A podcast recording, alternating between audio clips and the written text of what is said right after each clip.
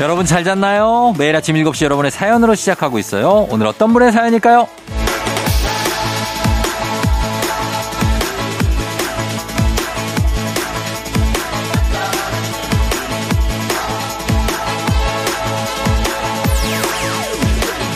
김지훈님, 쫑디, 친구가 쌍둥이 딸을 임신했는데요. 아침마다 쫑디 방송으로 태교 중이래요. 그래서 태명이 쫑순이 쫑숙입니다. 굉장히 굉장하죠? 정말 엄청나게 굉장합니다. 태교로 FM대행진. 아, 상당히 훌륭한 선택이라고 봅니다. 쫑순이 쫑숙이. 잘 자는지 모르겠네요. 만 0세부터 함께하고 있는 굉장히 부지런한 FM대행진 청취자 쌍둥이 건강히 잘 태어나주시길 부탁드리면서 오늘도 부지런히 움직이고 계신 여러분도 아주 건강하게 잘 버텨내주시길 바란다는 어떤 기대와 응원 보내면서 시작해봅니다. 모두 파이팅이에요. 주말이 목전입니다. 10월 27일 목요일 당신의 모닝 파트너 조우종의 FM대행진입니다.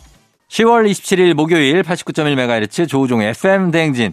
자, 오늘 첫 곡은 아리아나 그란데가 피처링한 리조의 Good as Hell 듣고 왔습니다. 자, 이 노래를 시작한 오늘 아침 어떻습니까? 여러분 잘 잤나요? 예. 오늘은 오프닝의 주인공 김지우님이었습니다. 김지우님 한식의 새로운 품격 사홍원에서 제품 교환권 보내드리고 그리고 우리 쌍둥이들 친구 예, 잘 좀 나왔으면 좋겠네요. 그러니까. 그리고 뭐 저희는 뭐 친구분들도 있지만 김지훈 님도 중요하니까 잘 챙겨드리도록 하겠습니다. 여러 가지로. 자, 오늘 퀴즈 신청도 지금부터 바로 봤는데 그중에 사연 한번 볼게요. 여러분 사연. 2594님. 우리 아들이 3.5세인데요. 아빠랑 놀이터에 갔다가 떨어진 낙엽을 보더니 아빠 저기 봐. 나무가 응가 쌌어. 이랬대요. 그러고는 치워달라고 했다네요. 요즘 동물들 배설물 나오는 책을 보거든요. 이 아이 감수성 제 유전자는 아니겠죠? 아, 이거 그냥 아이 유전자죠. 아이들은 다 이렇게 얘기하고 아이들은 응가를 되게 좋아하거든요. 예. 누가 내 머리에 똥 쌌어 그 책도 있잖아요. 그래서 응가를 좋아하는데 이제 조금 나이가 더 들면 3.5세니까 조금 더 들면 이제 좀 괜찮아집니다. 그리고 권세롬님, 쫑디는 혈액형이 뭐예요? 우리 신랑이 조씨 AB형인데 아주 특이해요. 쫑디도 AB형인가요? 저는 AB형 아닙니다. 저는 그냥 A형인데 AB형이 특이한가? 글쎄요. 특이할 수 있죠. AB형. 근데 아이 뭐 혈액형으로는 이제는 나누기가 쉽지 않아요. 그래서 특이한 사람 특이하고 또 평범한 사람 평범하고 저는 이렇게 특이한 편은 아니라서 아무튼 그렇습니다. 새롬 씨. 손지은 씨 아침에 일어나자마자 쫑디 라디오 제일 먼저 들어요. 애들 초등학생 때부터 같이 듣고 있는데 어느새 중고생이 되었어요. 아, 이런 느낌으로 갑니다. 초등학생 때 고학년 때부터 들었으면 지금 중1, 중2가 될 수 있죠. 느낌 있네요.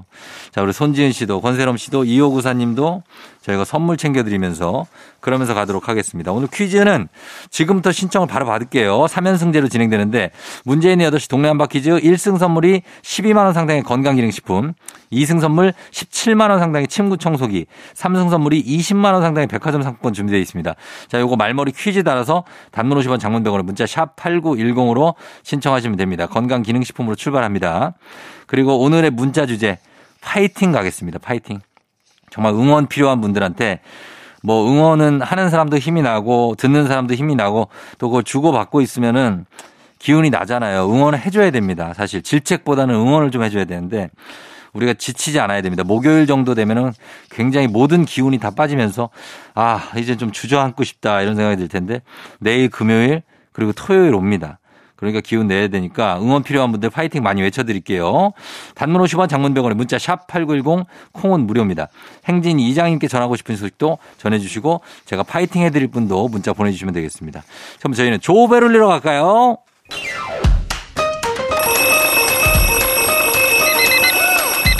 매일 아침 깨우는 지독한 알람 대신에 쫑디가 조우종을 올려드립니다. FM대행진의 모닝콜 서비스 조우종입니다.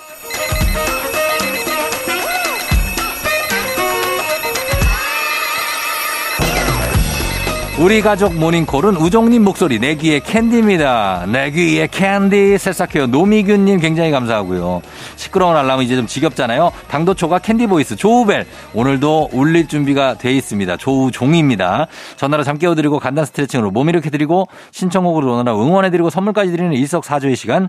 자, 조우종의 모닝콜 조우벨 원하시는 분들 말머리 모닝콜 달아서 신청해 주시면 됩니다. 단문 50원, 장문 100원, 문자 샵 8910으로 신청해 주시면 저 조우벨 울립니다. 자, 센스 있는 여성들의 이너케어 브랜드 정관장 화해락 이너제틱과 함께하는 FM대행진의 모닝콜 서비스 조우종입니다. 자, 전화 걸어볼게요. 자, 전화 세 분까지 거는데 첫 번째 깨울 분 7928님, 예, 모닝콜 신청합니다. FM대행진은 아침마다 듣고 있는 애청자인데요. 항상 저희 초등학교 4학년 아들과 아침 먹으면서 보라로 쫑디 보고 사연 들으면서 웃곤 하네요. 쫑디 애청자들에게도 모닝콜 한번 해주실 거죠? 주시리라 믿고 사연 보내줍니다. 당연히 보내죠. 애청자들한테를 깨우는 겁니다, 우리가. 예. 얼마 전에 정대근 씨 같은 분들 깨우지 않습니까? 매일 듣는 분들. 자, 7928님 깨웁니다. 자, 지금 뭐 자고 있을지. 여보세요? 네, 여보세요. 조우벨입니다. 네, 조우벨 안녕. 오늘 울렸어요. 아, 네, 감사합니다. 그래요, 일어났죠? 네, 일어났습니다. 아, 목은 약간 잠겨있는데 괜찮죠? 아, 괜찮습니다. 아, 그래요. 자, 그럼 듣고 싶은 노래부터 일단 받을게요. 노래 어떤 거 듣고 싶으세요? SG워너비의 해바라기요. SG워너비의 해바라기? 네. 좋죠. 자, 그 노래 준비하면서 저희가 그럼 아침에 일어나셨으니까 초등학교 4학년 아들도 있어요, 같이? 아, 아들 어제 없고. 배드민턴을 너무 열심히 쳐가지고 아직 자고 있어요. 배드민턴 기가 막히죠. 치면은 이제 녹초가 됩니다. 네. 자, 그러면 우리 한번 우리 엄마 7928님 저희가 네. 스트레칭 한번 가도 될까요? 필라조 선생님 모셔도 될까요? 네. 알겠습니다. 자, 필라조 선생님과 함께하는 1대1 스트레칭 가겠습니다. 네, 회원이 항상 간단한 동작으로 잠을 확 깨게 해드리는 필라조입니다. 자, 회원님. 네. 저는 허벅지 앞쪽 근육이죠. 대퇴 사두근 좀 강화하고요. 일단 다리 전체 안정성 높여주는 동작 가볼게요. 따라오시면 돼요. 네. 자, 바르게 선 자세에서 양발, 어깨 너비보다 조금 더 넓게 벌려주세요. 자, 발끝 방향 최대한 바깥쪽으로 향하도록 와이드하게 스쿼트하는 동작하고 비슷하거든요. 바깥쪽으로 향하고 허리 곧게 펴면서 고개 들어서 시선 정면. 자, 양손 골반 위에 올리고 무릎 굽혀주면서 내려갈게요. 와이드 스쿼트랑 비슷합니다. 자, 쭉 내려갈게요. 하나, 5, 4, 3, 2, 1. 자, 다시 천천히 일어날게요. 자, 허리 계속 곧게 펴면서 다시 한번 내려갑니다. 5초 동안 내려갈게요. 무릎 굽혀서 내려갈게요. 5, 4, 3, 2, 1. 좋아요. 잘하셨습니다. 천천히 올라올게요. 네. 자, 다리를 탈탈탈탈 털어주면서 호흡으로 마무리합니다. 들숨에 오늘도, 날숨에 행복하자 할게요. 들숨. 오늘도. 날숨. 행복하자. 너무 잘하셨어요. 예, 저희 박수 네. 보내드리고 싶어요. 잘하셨고 저희가 선물로 꿀잠 주무시라고 50만 원 상당의 어싱패드 교환권 드릴게요. 네, 감사합니다. 아, 정말 정말 많이 드린다, 그죠? 네. 예, 그래요. 어디 사시는 누구세요? 아, 금천구에 사는 열정 가득맘입니다. 금천구의 열정 가득맘이요?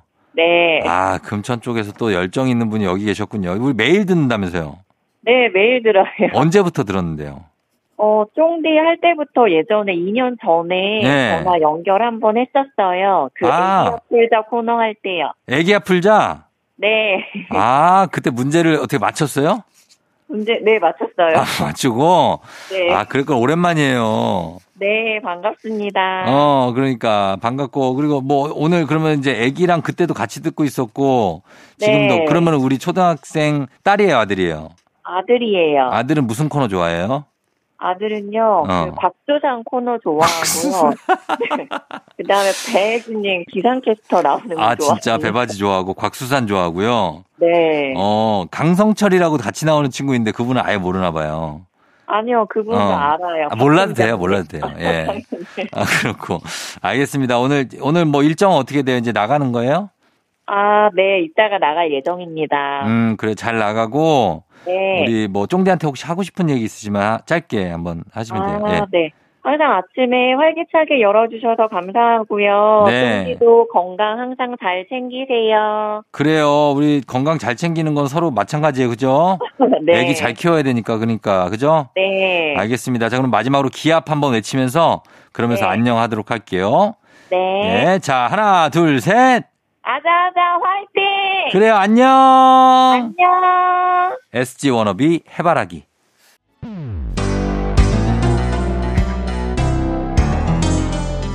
FM댕진의 3는 선물입니다. 수분 코팅 촉촉 헤어 유닉스에서 에어샷 U, 이너비티 브랜드 올린아이비에서 아기 피부 어린 콜라겐, 아름다운 식탁창조 주비푸드에서 자연에서 갈아 만든 생와사비, 판촉물의 모든 것 유닉스 글로벌에서 고급 우산 세트, 한식의 새로운 품격 사원에서 간식 세트, 문서 서식 사이트 예스폼에서 문서 서식 이용권, 메디컬 스킨케어 브랜드 DMS에서 코르테 화장품 세트, 갈베 사이드로 속 시원하게 음료, 첼로 사진 예술원에서 가족사진 촬영권, 천연 화장품 봉프레에서 모바일 상품 교환권, 아름다운 비주얼 아비주에서 뷰티 상품권, 에브리바디 엑센 코리아에서 블루투스 이어폰, 소나이산 세차 독일 소낙스에서 에어컨 히터 살균 탈취 제품, 판촉물 전문 그룹 기프코, 기프코에서 KF94 마스크, 주식회사 산과드레에서 한줌 견과 선물 세트, 의사가 만든 베개 시가드 닥터필로에서 3중 구조 베개, 하남 동네 복국에서 밀키트 복요리 3종 세트,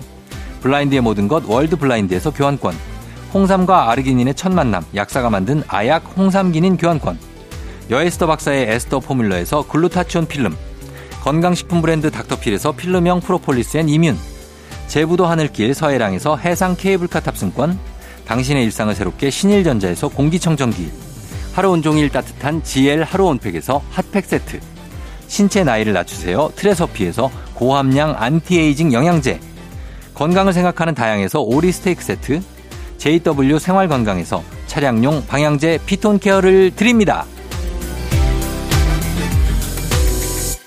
자, 저희가 드리는 선물 소개해드리고 왔습니다. 오늘 모닝콜 서비스 여러분 언제라도 가능합니다. 문자 샵 8910 단문 50원 장문 100원으로 모닝콜 말머리 달고 말머리에 문자 주시면 조우벨이 깨워드리도록 하겠습니다. 자, 그리고 오늘 문자 주제 화이팅 필요하신 분들 저희가 화이팅 좀 외쳐드리는데 0731님 남편이 출근길 기분이 완전 파랑파랑 주식 폭락길처럼 우울하다네요. 여보님 화이팅 하셨습니다. 아, 왜 이렇게 우울해. 남자들 가끔 가을 타는 남자들이 있어요. 그럴 수 있으니까. 그 다음에 8368님 남편의 팬 쫑디. 남편의 팬 쫑디요? 아, 쫑디의 팬 남편? 헷갈린다. 좀 헷갈릴 수 있다. 조혈모 세포 29 병실에서 회복 중. 방송 듣고 있을 거예요. 쫑디 파이팅 해줘요 하셨습니다. 그래요. 좀 몸 빨리 쾌차하셔야죠. 그러니까. 예, 방송 잘 들으시면서 조금씩 회복하시고 나중에 또 문자 보내주세요. 파이팅! 그리고 4999님, 8개월 된 아기 엄마인데 아기 100일쯤부터 쫑디와 함께 아침 시작하고 있어요. 라디오 들으면 하루 시작하는 게 이렇게 좋은 줄 몰랐네요. 저도 파이팅 해주세요. 4999님 파이팅! 아이도 파이팅! 그리고 K124635339님, 2년의 재택근무를 청산하고 회사에 나가고 있어요. 다시 만나게 되어 좋네요. 쫑디 화이팅! 나도 화이팅! 이분들 다 화이팅입니다. 예. 그리고 3417님 첫 라운드 가요. 너무 떨려요. 화이팅 해주세요 하셨는데, 아, 골프를 처음 가신다고 좀 추울 때 가시네. 가가지고 저기 잔디 너무 많이 파지 말고, 예, 그게 땅 파러 간다 이런 얘기도 있는데 잘 하고 오세요. 파이팅입니다. 그다음에 01718님 벌써 이렇게 추운데 철원에서 군생활을 어떻게 했는지 미스테리예요. 오늘도 다들 추위 이겨내고 화이팅. 그러니까요. 저도 고성에서 군생활을 어떻게 했는지 모르겠습니다. 추위를 이렇게 타는데. 예, 파이팅이에요. 김성현 씨. 오늘 올케가 1년 휴직 후 첫 출근 파이팅 외쳐주세요. 올케 이름 김미경. 김미경 화이팅. 그다음에 9807님. 호언장담했던 두 번째 주식 실패를 맛봤. 자, 갑니다. 예, 화이팅입니다. 7살 딸아이와 아덴을 생각하며 버티는 9807님 파이팅! 이현진 씨, 고이 큰딸이 지금 등교하면서 하루 종일 잠자기 챌린지 이런 거 왜 없냐고 있으면 꼭 하고 싶다네요. 잠이 모자란 고딩들, 저도 안 깨우고 푹 재고 싶다고. 조금만 힘내보자, 화이팅! 자, 고2, 뭐 고3 말할 것도 없고 고1, 고2, 고3, 중학생들 다들 화이팅입니다. 저 등교하느라. 초등학생도. 자, 그리고 임수정 씨. 고3 딸 우주야. 수능 한 달도 안 남았다. 수시 지원했다고 수능 모른 척 말고 최선을 다하자. 마지막까지 불태워보자. 화이팅! 하셨습니다. 자, 화이팅입니다. 예, 다들 파이팅 하면서 수정 씨도 우리 우주도 파이팅 하시고 고3생, 재수생, 삼수생, 장수생들 다들 파이팅입니다. 우리 예전에 재수하는 윤진이도 잘 있는지 모르겠는데 파이팅 해 주시기 바라면서 저희가 소개된 분들 모두 선물 보내드리도록 하겠습니다. 오늘자 선곡표 FM대행진에서 확인해 주시면 되겠습니다. 저희는 광고 듣고 올게요. 조우종 FM댕진 1부는 꿈꾸는 요셉, 프롬바이오, 메디카코리아, 직업병 안심센터, 미래에셋증권, 베스트슬립, 경인여자대학교, 코지마 안마의자, 하나손해보험과 함께합니다. 89.1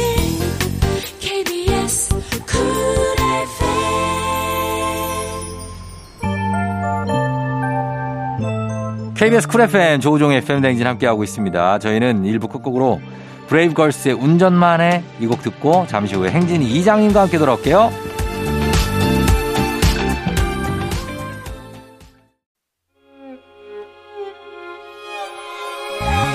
조우종 나의 조정 나를 조정해줘. 조우종 나의 조정 나를 조정해줘. 하루의 시절 우종조가 간다. 아침엔 모두 FM대행진. 기분 좋은 하루로 FM대행진.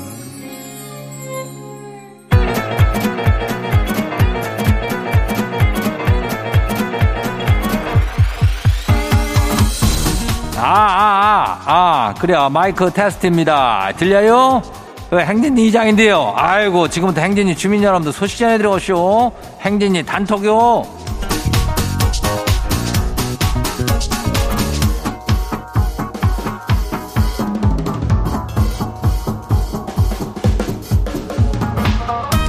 그래요. 행진이 단톡 소식 다 들어오시오. 예. 아니, 저기 뭐 특별한 건 없겠지만 6606 주민 이런 걸로 묻더라고. 모닝콜 저 신청은 미리 하냐? 아니면은 당일에 보내면 바로 전화를 주냐, 뭐 이건데, 그거는 사실 보통 미리 혀, 미리 하고, 시작은 지 얼마 안 돼갖고 바로 깨우자냐? 예, 그러니까 당일에 받기에는 시간 자체로, 시간적으로 다 좀 부족한 게 있으니까, 그거를 눈치껏 알아가지고, 그, 저기 있자냐? 뭐요? 알잘, 딱갈세뇨? 그걸로 가면 되는 게요, 알잘. 그렇게 간다면 우리 주민들이 신청하고 있는 걸로 알고 있을 테니까 6606 주민도 뭐 특별하게 일찍 일어난 날이 있다 이럴 때 하면 되는 게 문자가 샵하고 89106 예, 단문이 50원이 장문이 100원이 여기로 퀴즈 신청도 받고 뭐 행진이 사연도 받고 하니까 여기로 보내면 돼요. 그리고 오늘 행진이 사연 소개된 주민들한테는 해상 케이블카 탑승권 드리니까 이것도 받아가면 돼요. 그리고 행진이 단톡 한번 봐요. 첫 번째 거시기 봐요. 0131 주민요. 이장님, 딸이 아침마다 옷을 데려달라고 풀쑥 내밀어요. 아, 첫날 저녁에 미리 좀 달라고 몇 번이나 말을 했는데도 왜 아침마다 그것도 위아래 한 벌로 다 밀어놓고 그냥 부탁해 엄마 뭐 이래요. 아유, 신입사원이라 깔끔 떠는 건지 안 해줄 수도 없고 이거 자식 갑질은 어디 신고할 데도 없쇼. 이장님, 이걸 어떻게 해결해야 된대요? 아유, 뭐 신입사원이라니까는 뭐 몇 번 이렇게 하다 보면은 나중에는 달해달란 얘기 안 할게요. 처음이니까 좀 잘 보이려고 이렇게 하는 거지. 조금 익숙해지잖아? 불과 한 뭐 6개월도 안 걸려. 아, 그러면 괜찮아질 거니까 조금만 좀 데려주면서 좀 참아보면 돼요. 다음 봐요. 두 번째 거시기 봐요. 이정원 주민요. 이장님, 출근하기가 격하게 싫은데 그럴싸한 변명이 없을까요? 어제 운동하고 술까지 한잔했더니 몸이 천근만근요. 어떻게 하면 땡땡이를 칠 수 있을지 괜찮은 연차 핑계 좀 같이 궁리해줘요. 연차 레비얼은 뭐 사실 이유를 댈게 출근하기가 격하게 싫다 이렇게 할 수는 없는 거 아니요? 그렇대 비얼은 뭐가 있을까? 그냥 출근을 하는 건 어때요? 이런 날도 그냥 일단 가서 좀 버텨보면은 내성이 좀 생기는겨. 왜 이럴 때 연차를 치려고 그러는겨? 괜찮은 핑계나 한번 생각해볼게요. 그리고 다음 일단 봐요. 아, 누구요? 9987 주민요. 이장이 며칠 전에 지가 가방을 메고 가방이 어디 갔지 하고 한참 찾는데 아, 오늘 아침에는 애 간식을 준비하면서 아유, 간식 좀 그만하고 휴대폰 먹어 이렇게 얘기를 한 거 있죠. 왜 이렇게 자꾸 깜빡깜빡 하는지 어떻게 하면 나간 정신 돌아올까요? 아유, 휴대폰 좀 그만하고 간식 먹어를 간식 그만하고 휴대폰 먹어 이놈아. 아, 이렇게 할 때가 있죠. 이게 나이 들면은 또 옛날 또 기억이 가물가물하고 그럴 수가 있는 게 정신이 돌아오려면 어떻게 해야 되냐면은 뭐 명상을 해라 뭐 이렇게 하지만은 정신을 바짝 차려야 돼요. 그냥 바짝 차리면 돼야. 가방 찾고 안경 찾고 전화기 저 냉장고에 넣어놓고 그러면 안 돼요. 그래 다음 봐요. 거시기 누구요? 라면땡 주민요. 이장님, 왜 지가 쓰려면 화장실에 있는 휴지가 똑 떨어진대요? 아, 왜 꼭 비굴하게 휴지를 달라고 문을 두드려야 된대요? 우리 주민들은 화장실 들어가면 휴지 존재부터 확인을 좀 해야 돼요. 그래야 아주 중요한겨. 휴지가 없이 화장실에 들어가가지고 뭔가가 그것만한 비극이 없는겨. 옆자리에 사람도 없으면은 난리나. 그거 뭐 어떻게 할겨. 휴지를 확인해야 되는데 그거를 확인하지 못할 정도로 아주 긴급한 순간도 있는겨. 뭐 그럴 때는 뭐 어쩔 수 없지. 뭐 여러 가지 방법이 있으니까 한번 생각해봐요. 다음 봐요. 마지막이요. 얼음차차 주민요. 회식이 잡혔는데요. 회를 먹으러 간다 그래가지고 회 귀신인지는 속으로 쾌재를 외쳤거든요. 아 그런데 신입사원이 아 지는 회를 못 먹는데요? 이래가지고 회가 날라가쇼. 아니 이것이 바로 MZ세대인가요? 아니 라떼는 먹든 못 먹든 그냥 갔는데요. 그 못 먹는데 어떻게 먹는다고 그러겠어. 아 그냥 가가지고 그래 원래 우리 같은 때면은 이제 가가지고 이제 뭐라도 그냥 떠먹고 그냥 국이라도 떠먹고 그냥 막 밥 말아 먹고 그러면서 좀 버텼는데 요즘은 친구들이 다 이렇게 얘기를 해요. 그래서 바뀌는 거니까 회는 나중에 그냥 얼음차차 주민이 그냥 사 먹으면 돼요. 괜찮요.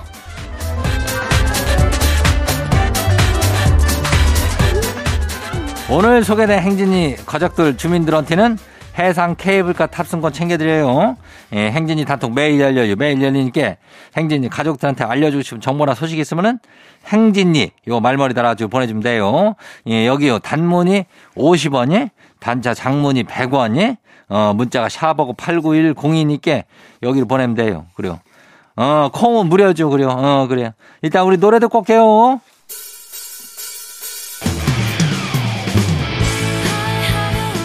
러브홀리, 러브홀리.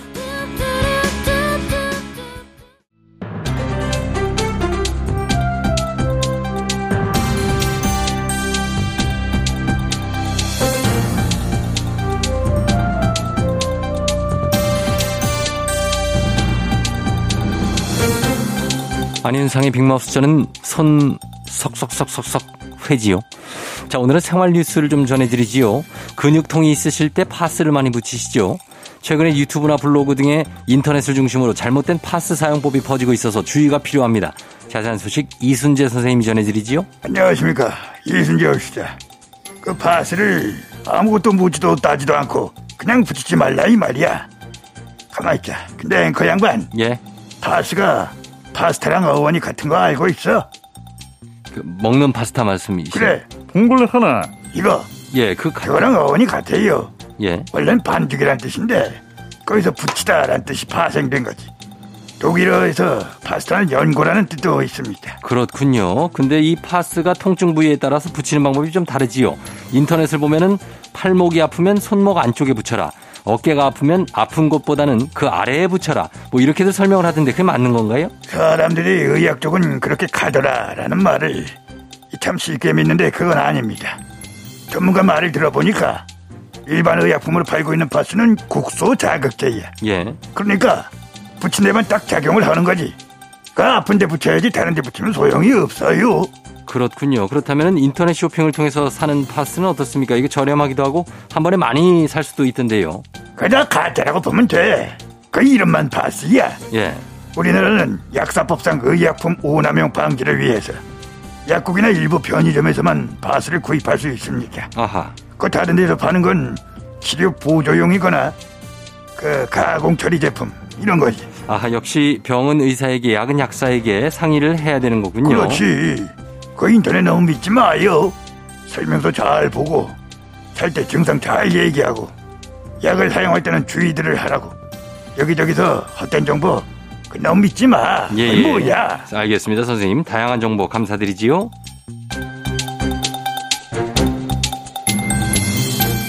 다음 소식입니다. 야한 생각을 하면 머리카락이 빨리 자란다라는 말 한 번쯤은 들어보셨지요. 과연 이게 사실일까요? 그것이 알고 싶어서 이분을 모셨습니다. 김상중하님 얘기해 주시지요. 그것이 알고 싶을 때는 불러주는 김상중하입니다. 말씀하신 것처럼 야한 생각을 하면 머리카락이 빨리 자란다는 말이 있는데 이것은, 자, 이것은 뭡니까? 자, 이거 사실인가요? 사실이 아닙니다. 아니군요. 자, 그런데 그럼 이런 말이 왜 나온 거지요? 머리카락이 자랄 때 호르몬의 영향을 받기 때문입니다. 모발의 성장 속도에 영향을 미칠 수 있는 것은 성별, 나이, 계절 등 여러 요인이 있는데 그중에 호르몬도 한 역할을 하는 것입니다. 호르몬이라, 호르몬도 여러 종류가 있지 않습니까? 그중에서 이 성호르몬이 영향을 주기 때문에 이런 속설이 생긴 건 아닌지요? 맞긴 합니다. 하지만 꼭 성호르몬만이 모발의 생장에 영향을 주는 것은 아닙니다. 물론 남성의 경우 안드로겐이라는 성호르몬이 활발해지면 턱수염이나 콧수염이 빨리 자랄 수는 있습니다. 하지만 머리카락은 얇아지고 쉽게 빠지게 되기도 하는 것입니다. 오히려 방해가 되는 거죠. 제가 아는 분 중에 안윤상 씨라고 있는데 그분이 이제 수염이 빨리 자라지요. 그 야한 생각을 많이 해서 그런 건가요? 아니라고 하지 않습니까? 아니라고 하지 않습니까? 자, 그렇다면은 그 야한 생각은 어떻게 안 하는 게 더 나은 거겠죠? 그것 또한 오해입니다. 예. 야한 생각을 한다고 성 호르몬의 분비가 활발해지는 것은 아니기 때문입니다. 그렇군요. 그렇다면은 머리카락은 어떻게 해야지 자라는 겁니까? 계절상으로는 봄과 초여름, 시간상으로는 오전 중에 가장 잘 자라는 것으로 알려져 있습니다. 그리고 말입니다. 단백질이 머리카락의 빠른 생장을 돕기 때문에 단백질 높은 음식을 섭취해주면 좋다고 합니다. 네, 결론적으로 모발의 생장을 돕기 위해서는 야한 생각보다는 영양 섭취가 도움이 된다는 얘기지요. 자, 쓸데없는 속설 믿지 말고 영양관리에나 신경 써야 되겠지요. 오늘 소식 여기까지지요.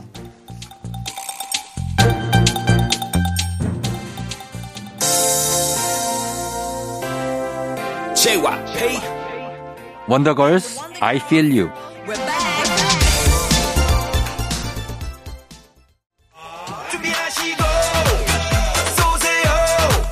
조우종의 FM대행진 2부는 고려기프트, JBK랩, 스텔란티스 코리아, KT롤랩, 브로캐리, 엔라이튼, 르노코리아자동차, 하나증권과 함께합니다. 공공기관 우선구매 대상기업이로구나. KBS Cool FM.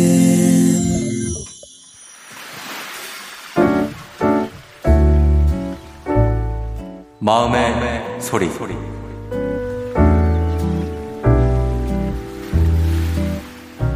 여보, 미안해. 새벽이면 나 깰까봐 조용히 나가는데 당신 나갈 때 나도 살짝 깨거든. 다녀오라는 말도 못할 때가 많지. 너무 일찍 나가잖아. 새벽 3시고 4시고 잠 깨는 대로 27년 동안 정말 열심히 자기 사업하면서 열심히 살고 있어요. 쫑디, 저희 남편한테 고맙다는 말 전해주시고요. 간식이든 조식이든 뭐든 챙겨줘 봐요. 네? 고마워요.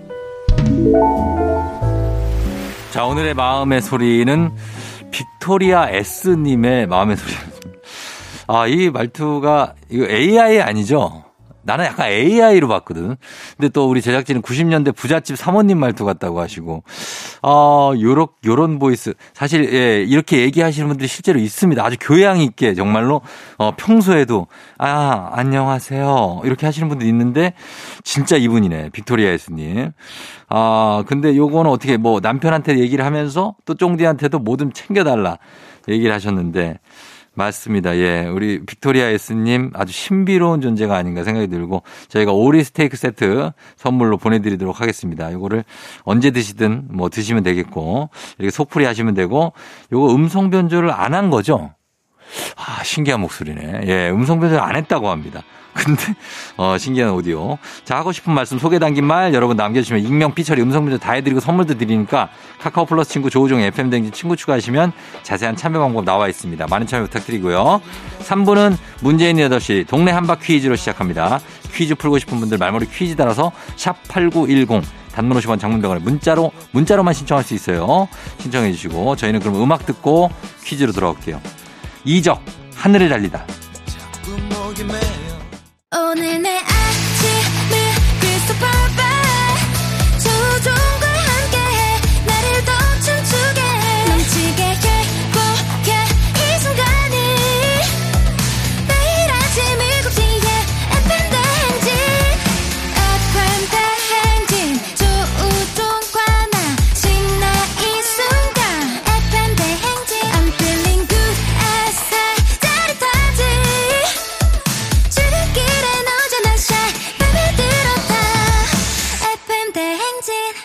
조우종의 FM대행진.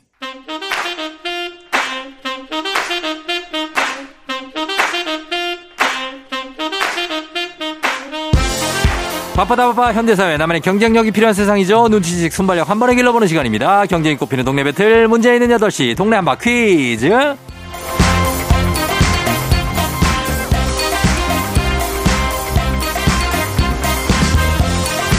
매일 아침 8시 문제 있습니다. 문제 있어요. 싱가포르로 매일 운항하는 티웨이 항공과 함께하는 문제인 8시 청취자 퀴즈 배틀 동네 한바 퀴즈.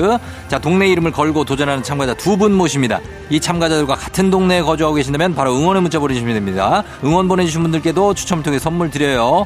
단문 50원, 장문 100원의 정보 이용료가 드는 샵 8910으로 참여해 주시면 됩니다.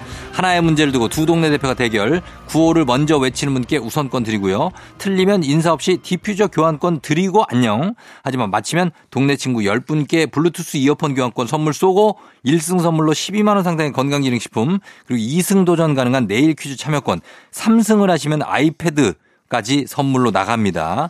자, 아직 아이패드가 우리한테 있어요. 자, 오늘 2승에 도전하시는 광명의 예쁨 아빠가 먼저 기다리고 계십니다. 만나보도록 하겠습니다. 2012님 예쁨 아빠 만나봅니다. 안녕하세요. 네, 안녕하세요. 자, 그래요. 광명의 예준이죠. 네. 예준이 그리고 기쁨이. 네. 예, 아빠입니다. 예준이는 이제 태어나서 지금 이제 돌 지났고. 돌이 이제 11월 9일인데. 아, 11월 9일 아직 조금 남았고. 네. 예, 그런데 좋은 소식을 또다시 안겨준, 아, 기쁨이까지. 네. 아, 알겠습니다. 오늘 어떻습니까, 컨디션이? 아, 오늘, 어제는 너무 긴장해가지고. 예. 제가 뭐라고 한지도 모르겠는데. 아, 그 정도예요? 예. 조금 나은 것 같습니다. 자, 그렇다면은 오늘 잘 맞출 수 있을 것 같은데 예상 문제는 있습니까? 전혀 모르겠습니다. 전혀 모르겠다. 네. 알겠습니다. 오늘 맞춰서 2승 가야 3승 아이패드까지 갈 수 있습니다. 네. 예. 자, 그러면은 우리 예쁨 아빠 잠깐만 기다려주세요. 네. 자, 만나봅니다. 도전자는 1086님입니다.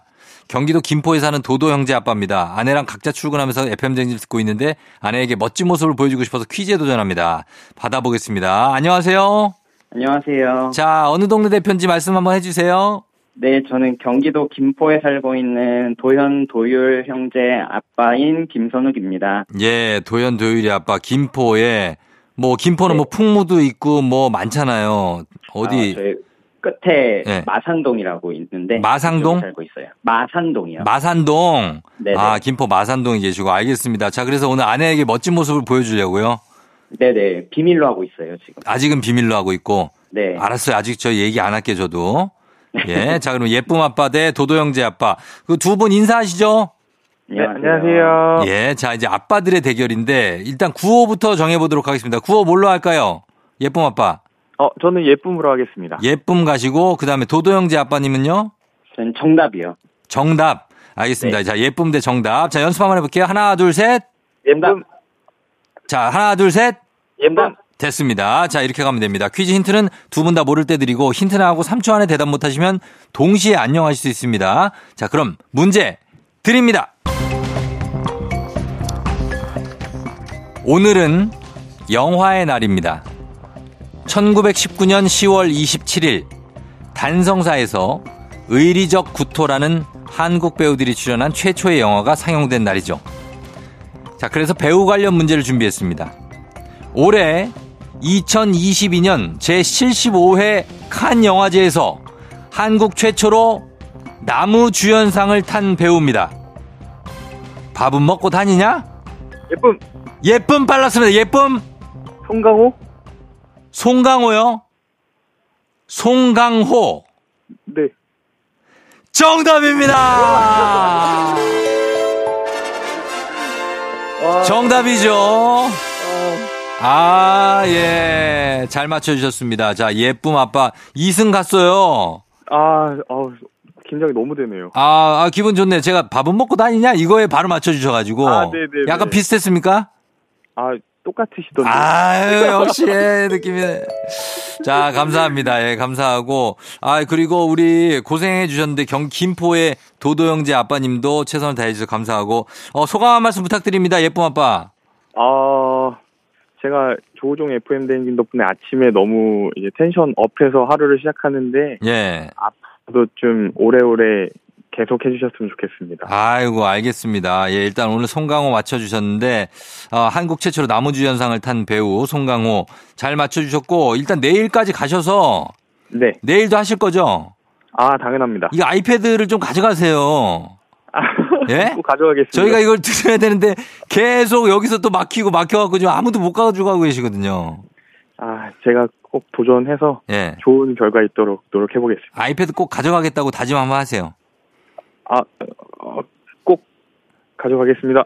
예, 뭐를요? 아이패드를 가져가겠습니다. 예, 그냥 꼭 가져가세요, 이거 내일. 네. 알겠습니다. 자, 그러면은 우리 기쁨 아빠 오늘 2승 하셔서 19만 원 상당의 침구 청소기 선물로 드리고 동네 친구 10분께 블루투스 이어폰 교환권도 드리도록 하겠습니다. 감사합니다. 그래요. 예쁜 밤 준비 잘하셔서 내일 성공하시길 바라면서 저는 일단은 마무리할게요. 네. 그래요. 고마워요. 안녕. 안녕. 예. 자, 예쁜 아빠가 우리가 뭐 원한 거대로 가고 있습니다. 일단은 2승까지 나왔고 내일 3승 하시면 아이패드 가져갈 수 있습니다. 그러나 저지하실 분은 도전하시기 바랍니다. 자, 청취자 문제 내드릴게요. 여러분께 내드릴 문제입니다. 오늘이 고민형의 날이래요. 고민형도 날이 있어. 자, 그래서 오늘이 고민형 데이인데 그게 된 이유는 미국의 26대 대통령 루즈벨트 대통령의 생일이 오늘이기 때문입니다. 이 두 개가 뭔 상관이냐, 두 분이. 루즈벨트가 사냥 갔다가 묶인 곰을 쏘는 건 신사적이지 않다라면서 곰을 사냥하지 않았던 일화에서 비롯된 거라고 하는데요. 아, 묶인 곰을 그렇지 쏘면 안 되죠. 자, 루즈벨트 하면 사실 곰보다는 이것이 먼저 떠오릅니다. 경제 공황에 대처하기 위한 경제 부흥 정책. 지금도 경제가 어려워지면 이 이름이 나오게 되는, 이전까지의 경제 원칙이었던 자유방임주의를 철회하고 정부가 생산과 사회보장 영역에 뛰어든 이 정책의 이름은 무엇일지 보기 드립니다. 1번 뉴딜 정책, 2번 쇄국 정책, 3번 새마을 운동. 자, 이 중에서 맞춰주시면 되겠습니다. 뉴딜, 쇄국, 새마을운동. 정답 보내실 거 짧은 건 50원, 긴 건 100원, 문자 샵 8910, 콩은 무료입니다. 정답자 10분께 화장품 교환권 보내드릴게요. 자, 그리고 재밌는 오답도 저희가 한 분 추첨해서 복요리 교환권 더하기 주식회사 홍진경 더 만두에서 만두까지 보내드리도록 하겠습니다. 저희 음악 듣는 동안 여러분 정답 보내주세요. 자, 음악 갑니다. 신해철, 그대에게. 신해철의 그대에게 듣고 왔습니다. 자, 이제 여러분 청취자 문제 정답 발표할 시간이 됐습니다. 자, 정답 바로 발표하도록 하겠습니다. 정답은 바로 두구두구두구두구두구두구두구두구두구 바로 뉴딜 정책이죠. 1번 뉴딜 정책 맞습니다. 자, 정답 맞히신 분들께 저희가 화장품 교환권 추첨해서 보내드리고, 그리고 재밌는 오답도 한 번 뽑아서 저희가 복요리 교환권, 그리고 주식회사 홍진경 더 만두에서 만두까지 보내드리도록 하겠습니다. 조우종의 FM대행진 홈페이지 오시면 선곡표 명단 있거든요. 선곡표에서 명단 확인해 주시면 되겠습니다. 저희는 음악 한 곡 듣고 간추린 모닝뉴스 가볼게요. 아이유, 삐에로는 우릴 보고 웃지.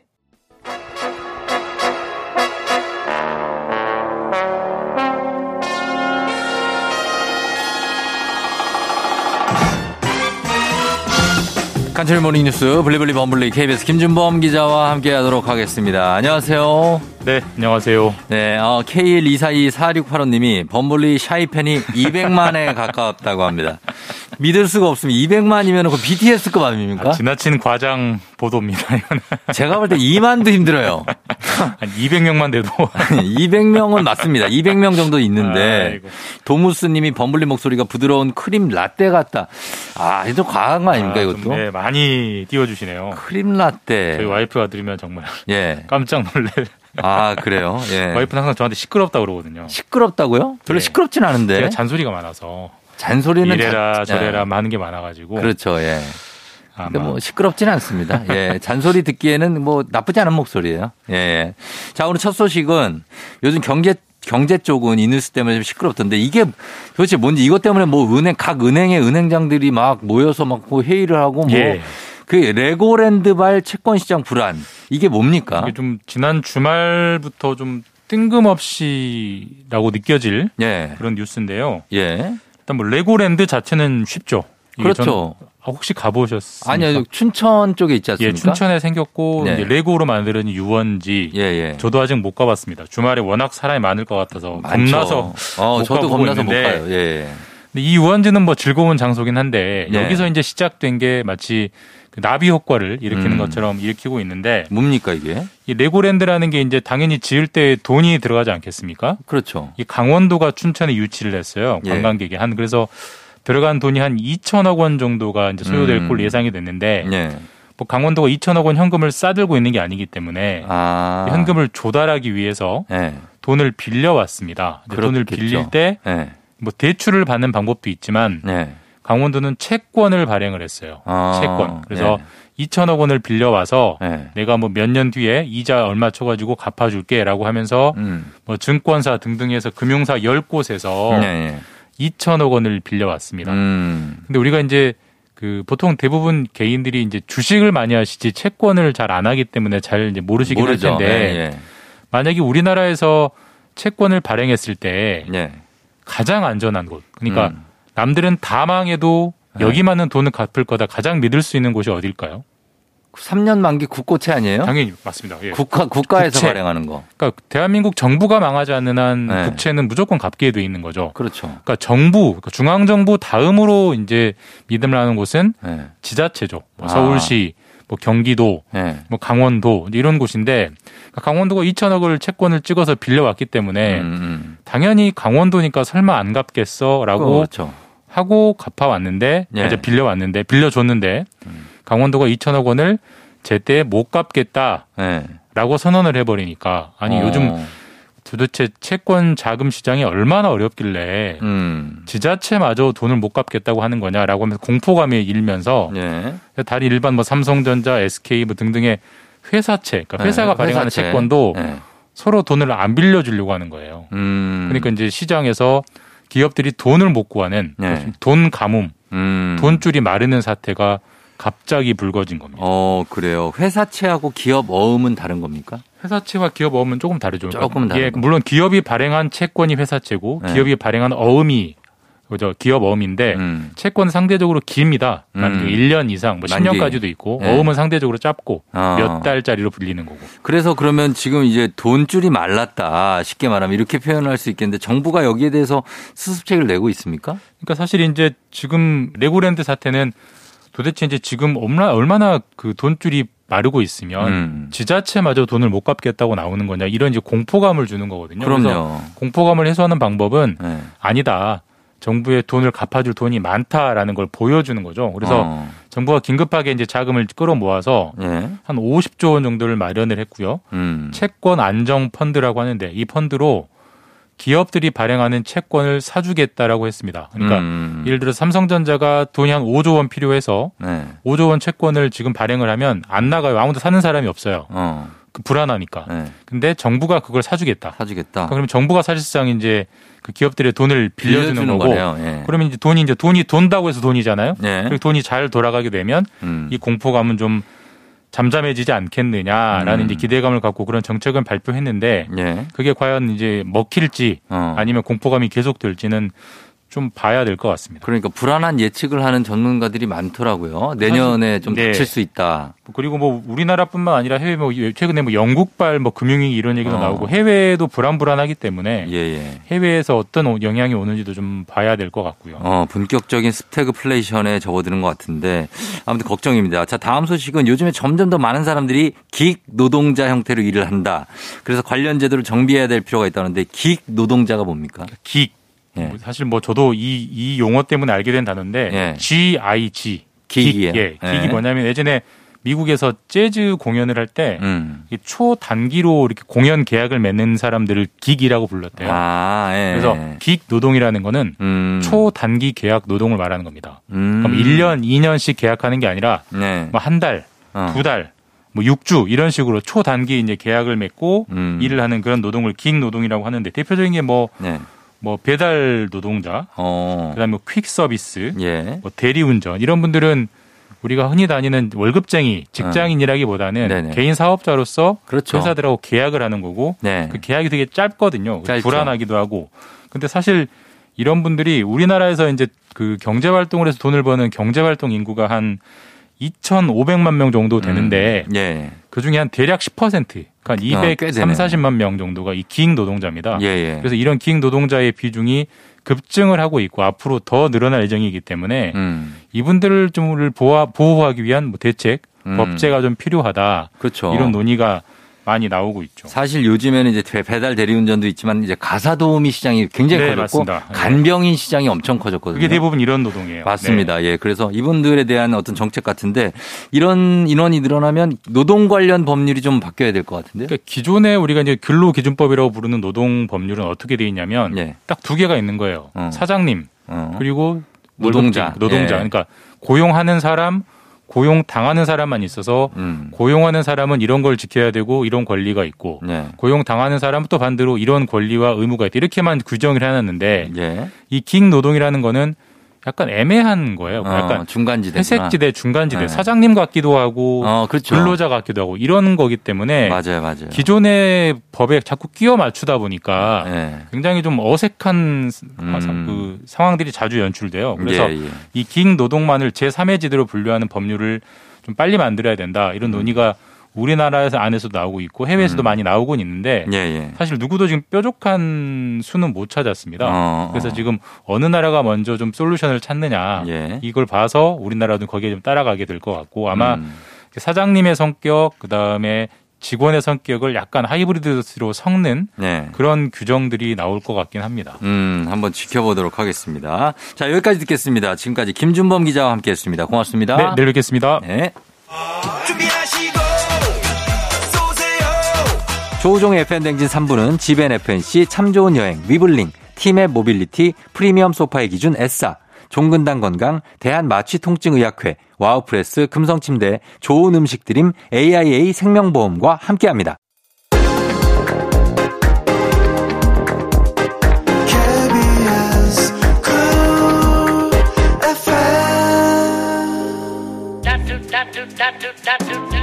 조우종 FM대행진 3부 함께하고 있습니다. 저희는 3부 마무리하고요. 잠시 후에 강성철, 곽수산. 자, 이분들 오늘 또 어떤 얘기, 어떤 제보, 어떤 여담을 들려줄지 플레이그라운드로 다시 돌아올게요.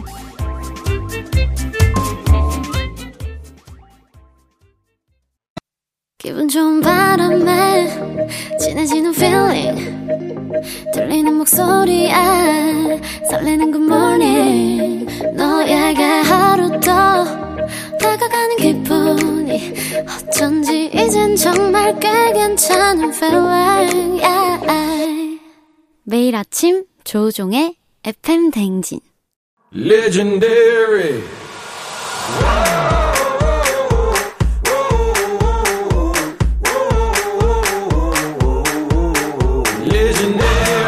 스포츠를 사랑하는 남자, 스포츠를 위해 태어난 남자, 스포츠 덕에 먹고 사는 남자가 뭉쳤다. 생생한 스포츠 소식부터 시시콜콜한 운동장 뒷얘기까지 플레이 그라운드. 자, 한번 갑니다. 왔어 곽수산이 왔어. 야구장 장내 아나운서 곽수산 리포터 어서 오세요. 안녕하세요. 산이 곽수산입니다. 예, 우리 새싹분들이 수산씨 등장송의 유래를 궁금해하고 있습니다. 저도 궁금해요. 예, 요거를 여기서만 쓰는 거죠? 다른 데서 씁니까? 유일하게 여기서만 씁니다. 다른 데서 하면 몰라요. 아무도 창피하냐고요. 예, 우리 이게 창피해. 이게 사실 대한민국 수산대전. 맞아요. 예, 거기에서 수산물이 왔어. 아, 수산물 대전에서. 언젠가는 네. 우리 곽수산 씨가 대한민국 수산대전의 메인 MC를 맡는 그날까지. 저희가 이거 합니다. 지금 한 2년째 기다리고 있죠. 아직 연락이 없어요. 본명이시죠, 본명. 공무원분들 연락 좀 부탁드립니다. 그러니까요. 네네. 본명이니까. 네. 무조건 해야 되겠네. 이름 자체가 수산인데 예, 써야 됩니다. 자, 그리고 슈파. 우렁찬 강성철이. 깡독수리 수리나. 이게 독수리 오영재 노래구나. 그렇습니다. 아, 예, 맞습니다. KBSN 스포츠캐스터 강성철 팀장 어서 오세요. 안녕하세요. 아나운서 강성철입니다. 아니 이게 저는 네. 슈퍼라고 써있길래 네. 이게 뭔가 했는데 아 독수리 오영재 노래군요. 아 기억나죠? 제 등장 이제 음악인 거예요. 이게 이제 슈퍼 얘기예요? 그렇죠. 아. 뭐 바꿀 수 있어요. 한번 생각해 보겠습니다. 네. 알겠습니다. 생각할 시간을 드리지 않고 네. 제가 일단 이걸로 고정을 하더라고요. 알겠습니다. 예, 자 네. 가고 그리고 오늘 플레이그라운드 이제 시작을 할 텐데 네. 오늘은 뭐 준비한 소식이 많이는 없죠? 아니요. 지난주에 많이 없어요. 아니 지난주에 남겨놓은 게 좀 있었는데 아니 지났어요. 이게 사실 스포츠라는 소식이 그럼 현장성이 또 있고 지나가면 시점을 넘기면은 예. 그 이야기를 하기가 어려운데 지난주에 못 드린 얘기가 뭐였냐면 발롱도르 벤제마 선수가 카림 벤제마. 네, 받게 네. 됐잖아요. 그거를 마지막에 못 전해드렸고. 아, 벤제마가 받았어요? 네. 이런 거 괜찮죠. 네, 그거를 얘기를 못 드리고 그냥 끝났는데. 지금 너무 여담이 많아가지고. 이제는 메시 호날두가 발롱도르를 석권하던 때가 지났군요. 그 시대가 끝났습니다. 끝난 저물었어요. 맞아요. 그걸 저물고 최근에 14년간 뭐. 거의 음바페 하면 가야죠, 음바페. 음바페가 지금 갈 때가 되지 않았나. 네, 이제 받을 때가 되지 않았나 생각하는데. 벤제마가 받았거든요. 헨슨의 음밥 한번 준비해 주시고요. 네? 아, 노래 맞춰서 가야지. 그치. 음바페페 음바빠라라뿜 이런 거. 뭔지 알 것 같아요. 알죠? 예, 그런 느낌. 예, 프랑스 축구 선수. 맞습니다. 음바페. 예, 음바페가 있고. 그 그런 소식들이 좀 많이 있었는데 못 전했거든요. 예. 근데 사실 이번 주는 그렇게 많지가 않아가지고. 아, 많지 않아서. 네. 하나로만 통일했습니다. 특별히 카타르 월드컵이 이제 다가오면서 오늘 또 월드컵 특집으로 한번 또 준비를 맞습니다. 해볼 텐데 큰 기대는 안 하시는 것도 예, 왜냐면 뭐 맞아요. 준비한 게 많이 없고 그리고 많이 없고 네. 예전에 축구를 정말 심도 있게 저희가 한번 플라이어라는 데서 다룬 다음에 재미가 없다. 바로 재미가 없다. 네, 너무 진지하다. 저희는 청취자분들을 우선합니다. 네. 이거 뭐 예. 축구 소식 진지하다 이런 얘기가 나오다 보니까 이거 오늘 약간 좀 이렇게 반응이 안 좋을 수 있을 것 같다는 생각이 듭니다. 한번 가봅니다. 파이팅으로 가야죠. 아, 그럼요. 저희는 뭐 텐션으로 가는 거죠. 네. 자, 그러면 어떻게 시작해볼까요? 뭐, 여담 있어요? 뭐, 어떻게? 여담해, 어떻게? 여담이 이거잖아요. 아니, 시작도 하기 전에 여담이 나옵니까? 알았어. 네. 예. 수산 씨 오프닝 그럼 한번 가도록 네. 할게요. 자, 오늘 플레이그라운드 시작합니다. 선수 입장! 플레이그라운드. 오늘의 선발 라인업을 소개합니다. 월드컵이 왔어. 월드컵 달릴 준비 되셨습니까? 코앞으로 다가온 사상 첫 겨울 월드컵 카타르 월드컵. 팀 코리아는 16강을 넘어 기적을 쓸 수 있을지 꿈을 향해 골. 여러분들 뜨거운 문자와 응원 발사. 아, 계속 요즘에 쉬다 보니까 예. 아, 목소리가 너무 좋다. 그러네요. 이렇게 며칠 쉴 시간을 줘야 돼요. 아, 사람이 좀 쉬어야 됩니다는 걸 곽수산 씨가 알려줍니다. 오늘 목이 잘 긁히네요. 네. 그리고 눈도 좋아진 것 같아. 눈이요? 아, 잘못 읽는 글자가 없어요. 아, 맞아요. 아, 오늘 발음도 조금 잘 읽히네요. 무엇보다도요. 네, 수산 씨가 이제 아침에 일찍 잘 일어나십니다. 네. 밤에도 일찍 주무시고. 밤에는 일찍 안 자는 걸로 알고 있어요. 밤에는 야한 생각도 많이 하고. 아, 그래요? 곽수산 씨가. 예. 왜?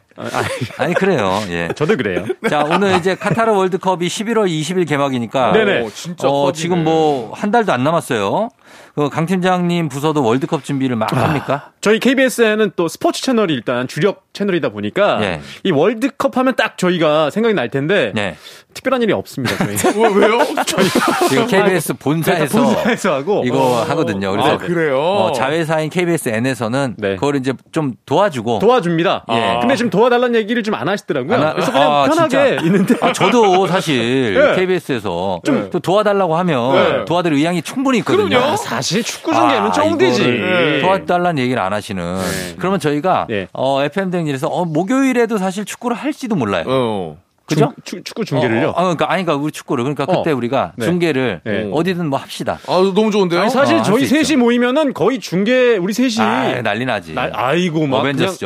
재미와 감동을 다 드릴 수 있습니다. 1차전이 네. 우루과이전인데 목요일 밤 10시래요. 그러면 우리가 또 중계해야지. 아, 이거 정말. 예, 24일. 한번 해야 되겠네. 우루과이 여담 준비해 주셔야 될 것 같고요. 우루과이 여담이요? 우루과이 중계 한번 준비나 해보고. 네. 그 다음에 강성철 캐스터 저는 출장이 없음으로 돼 있네요. 아, 네, 왜냐? 일단은 저희 팀장이라 출장이 없는데 네. 저희 이제 월드컵 기간에 그냥 FM 대행진 저는 이제 점념할 건데 이번에 KBS 같은 경우는 조원희 그리고 구자철 한준희 해설위원이 준비 중이고요. 예. 이광용 캐스터가 이제 카타르 현장으로 갑니다. 그렇습니다. 네. 예. 그리고 뭐 타 방송사긴 합니다만 SBS가 이제 박지성 해설위원을 다시 영입했더라고요. 맞아요. 근데 지금 아내분인 이제 김민지 아나운서 예전에 우리 KBS에는 후배였어요 원래. 예. 그다가 SBS로 가신 분이. 살짝 여담 가는데 이거 금지해 주시고요. 아, 네. 지금 여담할 때가 아니에요. 네. 근데 월드컵 뭐 내용. 박지성 해설위원의 그러니까 해설을 특강을 하고 있다고 하더라고요. 구자철, 박지성, 안정환 이렇게. 그렇게 봐야 되죠. 이렇게 봐야 됩니다. 네네. 구도로 갈게요. 저희 KBS는 이제 프로배구, 프로 여자 농구에 좀 전념을 하겠습니다. 예. 네. 자, 그러면은 남은 일정도 우리 평가전이 하나가 남아 있다고 알고 있고요. 네. 엔트리 발표, 최종 발표가 아직 안 됐겠죠. 예. 네. 이제 다음 달 카타르 월드컵 본선으로 갈 축구 대표팀 최종 명단은 다음 달 이제 11월 12일 발표가 예정이에요. 11월 12일 최종 명단은 이제 소집된 선수들은 바로 이제 다다음 날인 14일에 카타르로 출국을 하는데 예. 이제 11월 20일에 시작이잖아요. 그렇죠. 네, 그에 앞서서 벤투 감독이 이제 이달 말에 예. 파주 NFC에서 훈련을 좀 할 텐데 예예. 거의 대부분 우리 국내 선수들로만 그렇죠. 마지막 그냥 평가전 비슷하게 할 텐데 해외파는 뭐 손흥민 네. 선수 같은 경우는 그 영국에서 바로 카타르로 오는 게 맞나요? 그럴 확률이 높습니다. 일단 김민재 선수도 맞아요. 전 세계 리그는 네. 11월 13일 전에 다 끝납니다.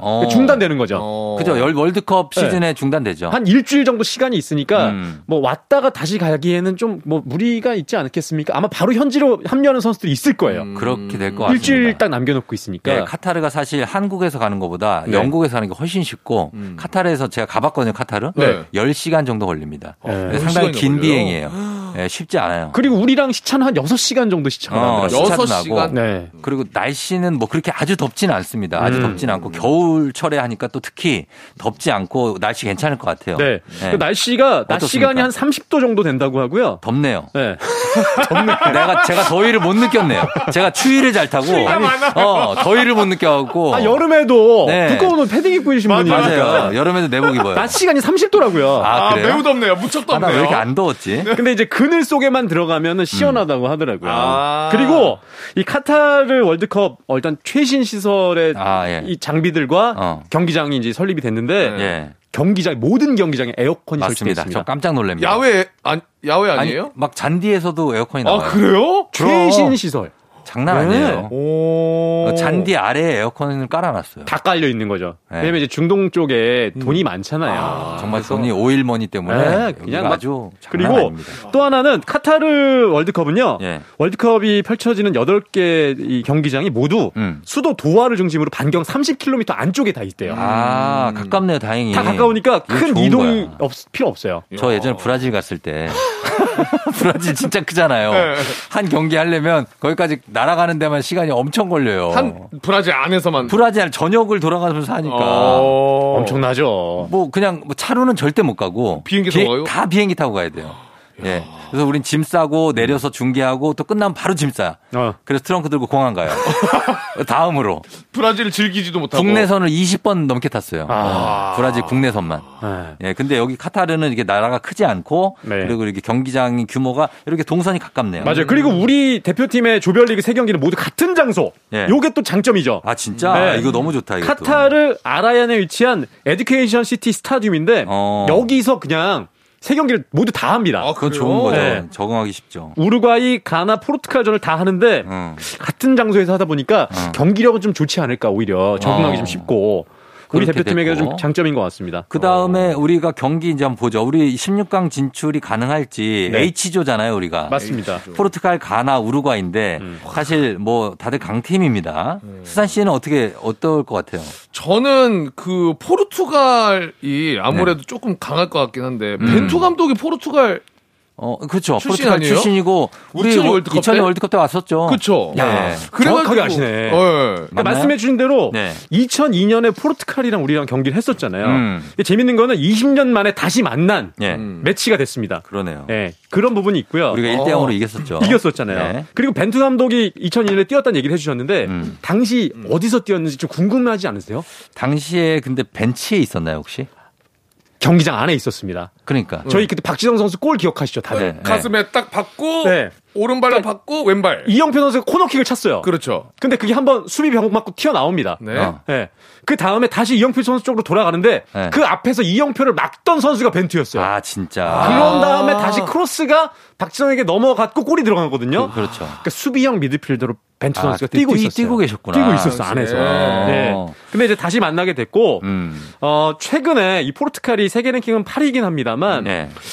웬만한 대회, 국제대회에서 좀 좋은 성적이 안 나오고 있어요. 최근 2년 동안에. 예. 그리고 이제 황금세대라 불리는 선수들이 네임밸류에 비해서 좋지 못한 모습을 좀 최근에 보여주고 있고요. 그러니까 톱시드 가운데 최약체로 좀 평가가 되고 있습니다. 그러니까 진짜요? 포르투갈 정도는 우리가 해볼만하다. 그래요? 네. 이 크리스티아노 호날두가 있긴 하지만 약간 이제 나이가 좀 있잖아요. 아. 요즘에 약간 좀 기복도 있고 예전에 3년 전에 노쇼 있었잖아요. 노쇼 이거 너무 했어요. 네, 가문이 있었죠. 한번 잡아줘야 돼 이번에. 네. 네. 우리 대표팀이 또 한번 이겨줬으면 좋겠고 손흥민 선수의 맞대결 좀 재밌을 것 같고요. 예. 무엇보다도 벤투 감독이 포르투갈을 정말 잘 알고 있으니까 자국이니까 그렇죠. 그게 장점입니다. 자, 그런데 말이죠. 우리가 네. 가나가 있잖아요. 가나가 우리가 예전에 월드컵 나가기 직전에 쳤던 평가전에서 네. 4대 0으로 졌던 기억이 있어요. 평가전 가나한테. 예. 맞아요. 그러니까 가나가 그때 이제 뭐 조던 아이유라든지 좋은 선수들이 많이 있던 시절이긴 하지만 지금은 그때보다 좀 랭킹도 낮고. 네. 근데 그래도 가나가 잘하는 팀이거든요. 맞습니다. 예. 네, 쫑디 정확하게 알고 계시는데 예. 지금 피파 랭킹 중에는 가장 본선에 올라온 팀 중에 낮은 팀이에요. 60인데. 60위. 네, 하지만 이 결국 특히 아프리카 팀들의 그 유연함이 좀 있잖아요. 있죠. 네. 그래도 우리 대한민국이 역대 월드컵 봤을 때 아프리카 팀을 상대로는요. 예. 1승 1무 1패. 괜찮았어요. 그리고 토고전 이겼었잖아요. 좋은 기억이 있잖아요. 나이지리아 1대 0 이겼고. 맞아요. 알제리한테 좀 수모를 당했죠. 맞습니다. 예. 그러니까 세 경기를 치렀었는데 그래도 매경 우리가 이 아프리카 팀들을 상대로 두 골씩을 꼬박꼬박 넣었어요. 그러다 보니까 이 가나는 좀 기대가 된다. 우리가 또 잡을 수 있지 않을까. 그렇죠. 가나는 우리가 또 이름도 익숙하잖아요. 그렇죠. 뭐 초콜릿이라든지. 달콤하게. 뭐 많이 또 친숙하니까. 승리의 달콤함을 좀 맛보고 싶네요. 알겠습니다. 가나 먹고 가나 이렇게 탁 16강 가나. 예, 이런 것들 전문적으로 짜는 분입니다. 자, 그다음에 우루과이 한번 볼까요? 우루과이. 예. 우루과이는 수아레스 있잖아요. 이 수아레스 기억나시죠? 2010년 남아공 월드컵 때 우리 16강 때 만났잖아요. 우루과이. 수아레스 선수가 그 선수인가요? 그 앞니를 깡 깨문? 맞아요. 수아레스예요. 네, 우리 수아레스가 우리나라를 상대로 그때 두 골 넣었잖아요. 그렇죠. 예. 그래서 열받았었는데 이번에 다시 만나게 됐습니다. 에딘손 카바니도 있고요. 맞아요. 예. 카바니 선수도 유명하고요. 이 카바니의 활약에 2018년 러시아 월드컵 때는 이제 16강까지 올라갔었고 포르투갈에게도 승리를 거뒀던 우루과이거든요. 예. 오히려 우리가 좀 조심해야 될 상대가 바로 이 우루과이입니다. 우루과이죠. 네. 예. 이 대한민국 우리 조별 리그 기준으로는 32년 만에 다시 만난 거고 토너먼트 그러니까 2010년 남아공 그때 이후에 12년 만에. 예. 근데 이 손흥민 선수랑 같이 뛰고 있는 팀 동료인 이 벤탄쿠르 선수랑 그러네. 예, 우루과이전 만날 거예요, 아마. 예. 그러니까 아마 손흥민 선수도 좀 경계를 해야 될 것 같고요. 예. 아무래도 포르투갈이랑 1, 2위를 다툴 팀이 우루과이인데 우리가 예전에 한번 그 상대를 해 봤고 근데 우리나라가 약간 이 남미 스타일 팀에 좀 약한 모습이 좀 있습니다. 가장 경계해야 될 오히려 포르투갈보다 우루과이를 좀 조심해야 돼요. 맞아요. 네, 예. 이 팀이 좀 가장 좀 잘하지 않을까 그런 예상을 좀 해볼 수 있을 것 같습니다. 자, 그래서 16강 갈 수 있습니까? 뭐 여러 가지 경우의 수가 있지만 어떻게 가야 돼요? 어떻게 가야 되냐면요. 네, 경우의 수가 너무 많아요, 근데. 다 이기면 좋고요. 그죠, 물론 이제 다 이길 수는 없을 것 같아요. 예, 갑니다 일단 무조건 가는데 제 생각에는 우루과이보다 오히려 포르투갈이랑 가나를 좀 잡아야 되지 않을까. 그렇게 2승을 해야 되는데. 저번에도 여자 축구 이긴다고 하시다가 프랑스한테 져가지고 그때 청취자분들도 얘기하고 그랬는데 책임 없이 이렇게 막 무조건 이깁니다 이런 얘기 좀 하지 마세요. 저희가 지금 파이팅밖에 없어가지고 제가 가지고 있는 게 파이팅밖에 없어요. 무조건 이겨야 되는데 근데 이기더라도 저희가 H조잖아요. 네. 이기더라도 1위로 올라가는 게 정말 좋아요. 왜 그러냐면 바로 옆에 있는 G조가 브라질이 있어요. 근데 브라질 하면은 지금 강력한 우승 후보거든요. 1위로 만약에 올라갔을 경우에는 브라질을 피할 확률이 높은데 만약에 2위로 우리가 16강 올라가면 브라질을 바로 16강에서 딱 만날 수가 있네. 우리 브라질 만나봤잖아요, 최근에. 어느 정도인지 알잖아요. 네. 예. 그러니까 이 브라질을 피하려면 조 1위로 가는 게 가장 좋고 조 1위로 만약에 간다면 이제 G조에 스위스나 이 세르비아가 할만하거든요. 거의 2위가 될 확률이 높아요. 이 G조에서는. 그렇기 때문에 1위로 가는 게 가장 좋다. 알겠습니다. 네, 그렇게 좀 볼 수 있을 것 같습니다. 자, 저희가 그러면 음악 한 곡을 듣고 계속해서 이어가도록 하겠습니다. 여러분들 단문 50원 장문 100원 샵 8910 무료인 콩으로 하고 싶은 말씀 얼마든지 보내주시면 되겠습니다. 클론의 월드컵송 듣고 왔습니다. 오늘 플레이그라운드 강성철 스포츠캐스터 우리 곽수산 리포터와 함께 카타르 월드컵 특집으로 함께하고 있는데 자, 이제 뭐 축구 얘기 더 어떤 게 준비가 되어 있습니까? 네. 오늘 축구 특집, 월드컵 특집이다 보니까. 거 아니에요? 네. 아직 좀 많이 남았습니다. 많이 남아있다고? 네. 좋은 거죠. 네, 근데 네. 우리 또 청취자분들이 또 너무 진지한 거 아니냐. 조금 그런 감은 없지 않아 있어요. 이런 얘기를 들으면 하실까봐 좀 걱정이 됩니다만 네. 월드컵 특집이니까. 네, 특집이니까. 진지하게 네. 한번 그럼 한번 해보시죠. 진지하게. 사람 자체가 진지한 사람이 아니거든요. 어떻게 진지하게 하냐고. 불편해하셔. 진지했던 적이 거의 없어요. 제가 한 10년 넘게 알고 지냈죠. 아, 그래요? 맞습니다. 네. 저한테는 정말 진지는 맞지 않다. 그렇습니다. 이렇게 항상 생각을 하고 있는데 네. 일단 축구 특집이니까 월드컵 이번 월드컵에서 딱 알아야 될 몇 가지만 제가 좀 네. 재밌을 부분, 네네. 관전 포인트 좀 짚어드릴게요. 네네. 먼저. 이 손흥민 선수 이야기를 안 할 수 없지 않습니까? 그렇죠. 네. 손흥민 선수가 앞서 두 번의 월드컵을 참가했었는데 많이 울었잖아요. 기억나세요? 막 눈물 흘리고 막 그랬죠. 마지막에 끝나고 막. 그렇죠. 그랬었는데 네. 과연 이번 대회에서는 조별리그를 통과해서 본선까지 좀 올라가서 16강에 갈지 좀 봐야 될 것 같고 이번 이전엔 못 갔었죠. 못 갔었잖아요. 이 손흥민 선수가 월드컵에서 그런데 이제 3골을 현재 기록 중이거든요. 그렇죠. 이 3골이 박지성, 안정환과 지금 타이 기록이에요. 한 골만 더 넣으면 월드컵에서 가장 많은 골을 넣는 선수가 됩니다. 그러네. 그렇기 때문에 네. 이 골을 넣을 수 있을지 지금 지켜봐야 될 것 같고 네. 그리고 아시아로만 봤을 때도 이제 4골에 혼다 게이스케가 4골이거든요. 네 골이에요? 네.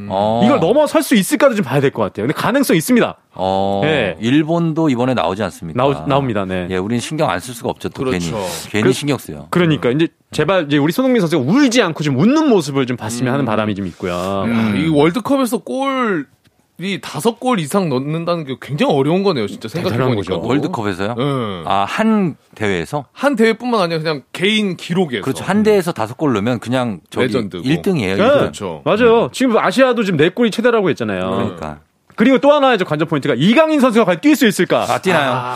일단 엔트리에는 제 생각에는 네. 들어갈 건 같습니다. 왜냐하면 이제 조커로 활용할 수 있기 때문에 들어갈 수는 있을 것 같은데 뛸지는 잘 모르겠어요. 근데 아마 후반에 경기가 안 풀릴 때 이럴 때 한번 넣지 않을까 조심스럽게 좀 예상을 할 수 있을 것 같습니다. 네. 그래요. 그리고 또 마지막으로 황희찬 김민재 선수를 좀 얘기를 드리자면 해외파들 얘기를 하는군요. 그렇죠. 네. 김민재 선수는 워낙 좀 나폴리에서 잘하다 보니까 최근에 그 뉴스 들으셨어요? 나폴리 시내 벽화 김민재 선수 그림 그려진 거 아세요? 얼굴이 전체 모습이 듣긴 했는데 진짜예요? 네, 벽화가 그려졌고 아니 무슨 위인도 아니고 뭐 벽화까지 그려줘?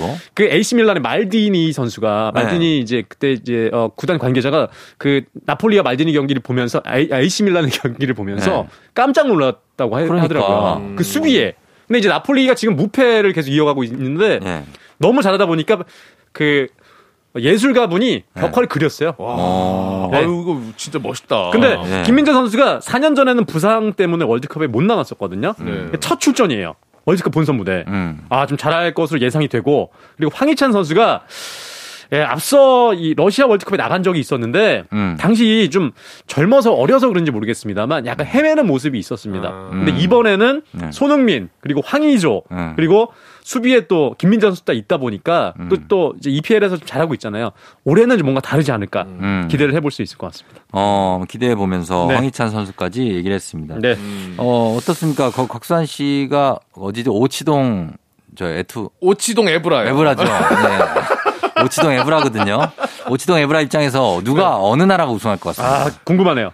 우승이요? 축구를 자주 하시는 분이니까. 저는 이제 물론 마음은 우리 대한민국이 우승했으면 너무나 좋겠다라는 마음이 있지만 그런 거 말고 현실적으로는 브라질이 그래도 우승? 그 명성을 좀 이어가지 않을까 생각이 좀 들어요. 메시, 호날두가 워낙 이제 잘한 선수들이지만은 아까도 이야기해 주신 것처럼 이제 나이가 그 형님들도 나이가 꽤 드셨어요. 그래서 포르투갈이나 저쪽 아르헨티나는 좀 힘들고 거긴 프랑스 있잖아요.